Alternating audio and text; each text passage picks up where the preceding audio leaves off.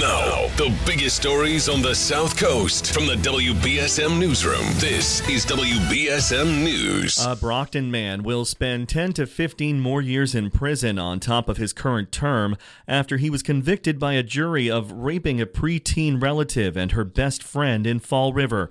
The Bristol County District Attorney's Office says 60 year old Osvaldo Otero was convicted on three counts of aggravated child rape in the Fall River case. The DA says Otero sexually assaulted his young relative and her 12 year old best friend from 2010 through 2014. He was already serving 25 to 30 years for similar crimes in Plymouth County. More at WBSM.com. Marshfield double murder suspect Christopher Keeley waived extradition in Florida Monday. The 27 year old appeared in a Miami courtroom via video link to answer to a fugitive from justice charge. Keeley's accused of killing Buddy and Vicky Matson in their Marshfield home last month after the couple had allowed him to stay with them. A pickup truck went through a guardrail and plunged off a bridge into the Eel River in Plymouth last night. Authorities say two people inside the truck were taken to a hospital with undisclosed injuries. There were no environmental impacts to the river, and Mass DOT says there was no structural damage to the bridge on Route 3A.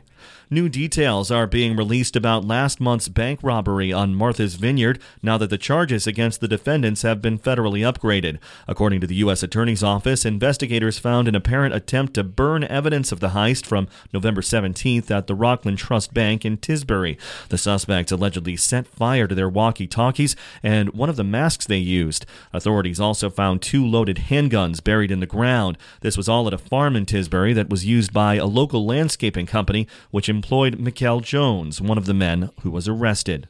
And Massachusetts tax revenue continues to exceed expectations. The Department of Revenue collected over $2.3 billion last month. That's 10% more than what had been expected. Overall, tax revenues running almost 6% ahead of estimates so far in the current fiscal year.